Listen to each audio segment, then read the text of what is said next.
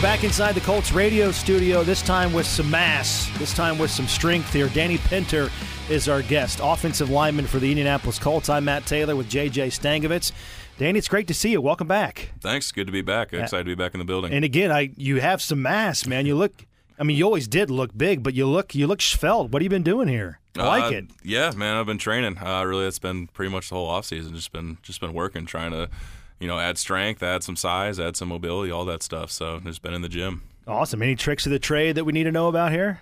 Nothing too crazy, man. Just work. Just got to show up. That's really what it comes down to. Absolutely. That's what it goes to with working out, right? You just got to do it.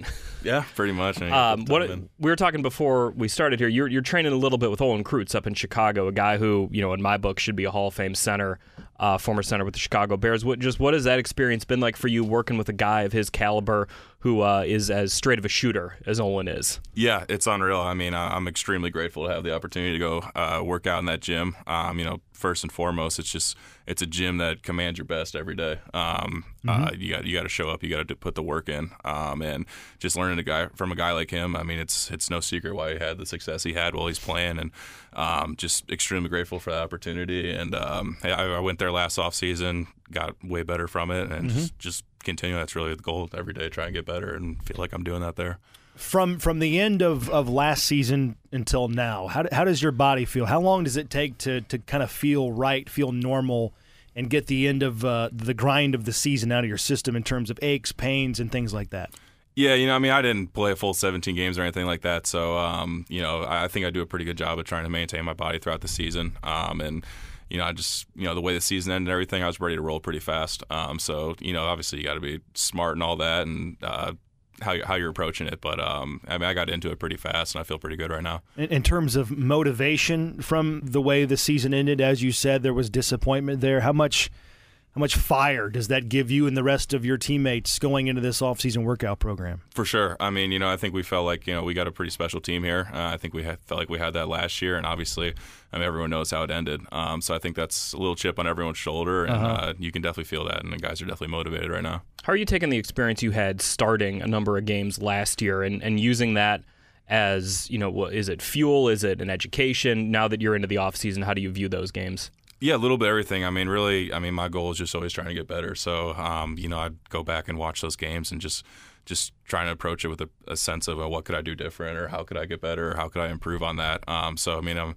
I'm grateful I had those those opportunities um, because uh, that, that's what this game is. It's going out and learning and uh, getting better from that. So that's how, what I've been doing. How do you view the the successful plays that you had? I mean, it's kind of the, the first real lengthy bit of tape you've had in the N F L, and, and some of those successful plays, you know, like the, the one I was just watching was the, the reverse to Pittman against Houston, where you kind of pull way out into space and you're you're, you're moving down, getting on a, a defensive back. Just how, how do you handle watching the successful plays, and what do you, you look for on those? Yeah, I think um, you know, anytime you have success, you gotta you gotta look at why you had success. Um, mm-hmm. You know, what what were you feeling? What did you maybe do that week, or um, what have you done with your body that uh, allows you to do that, or um, you know, what what did you see on film, that type of thing. So it's uh, when you have success, trying to recreate that, and then trying to add on top of that to make it even more successful, I think.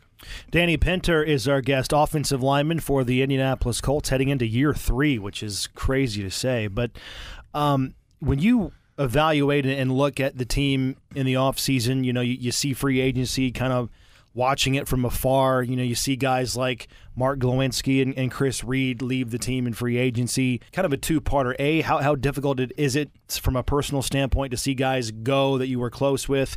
And then secondly, also knowing, hey, it offers more of an opportunity for you to come in and, and play a bigger role. How do you how do you balance that? Yeah, for sure. I mean, you know, like you said, I mean, that's the tough part of this industry. You come close with guys, and yeah, mm-hmm. it's a come-and-go league for sure. Um, and, I mean, I'm extremely grateful for those two guys. Uh, Glow, you know, my rookie year, he had me in the summer with COVID and all that stuff. He had me going in his garage and working out. Um, I learned a ton from him.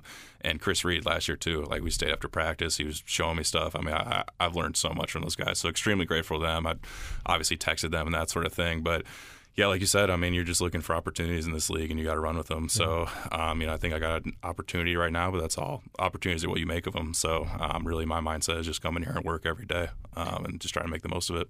knowing that opportunity's ahead, but, you know, we're we're in kind of the early stages of this offseason program, getting around your teammates, getting around, you know, strength and conditioning stuff. What does it look like for you over the next couple of weeks here at the facility?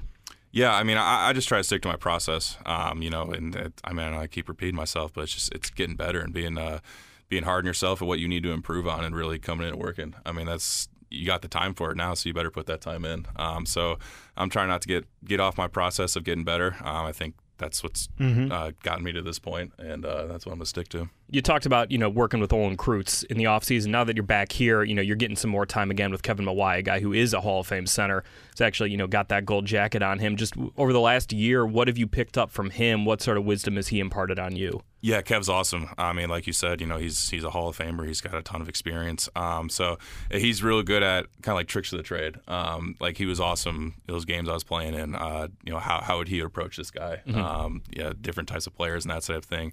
Uh, he's he's definitely got a lot of tricks, and he's he's seen about everything you can. Um, so. You know, from that from that standpoint, I've learned a ton from him, and he's awesome. He's a guy that, you know, you can go to with any question. He's probably going to have an answer.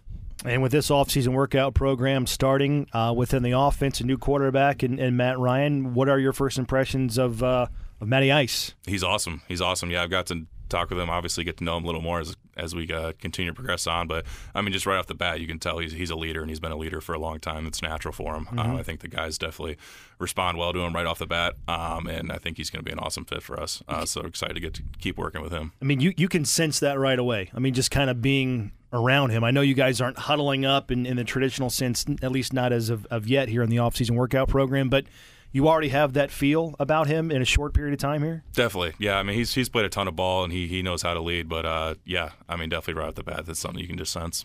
Just getting back around your teammates, you know, getting to, you know, there's a photo of you just jogging next to Q. You know, just what has been the, the tenor of the conversations you've been having with your teammates back here in the building over the last couple of days? Yeah, just, I mean, just kind of that mindset of, like, working for a common goal together. I think that's what's awesome. I think that's what, I mean, this is my first year having a normal offseason yeah. doing this stuff, which is awesome. Um, but I think, you know, every, everyone's on a common goal together, and to come in and put that work towards that goal together, I think mm-hmm. is an awesome feeling. When was the last time you had a normal locker room setup? College? Yeah, definitely. Well, must feel nice. twenty nineteen. Yeah. Back in the M A C, man, it's crazy. Speaking of that, your rookie season in twenty, that was full-blown COVID. Last year, obviously, you had more restrictions. But what what was the difference? Take me through your rookie season to your sophomore campaign, just in terms of emotion, comfort level, ease, knowing the system.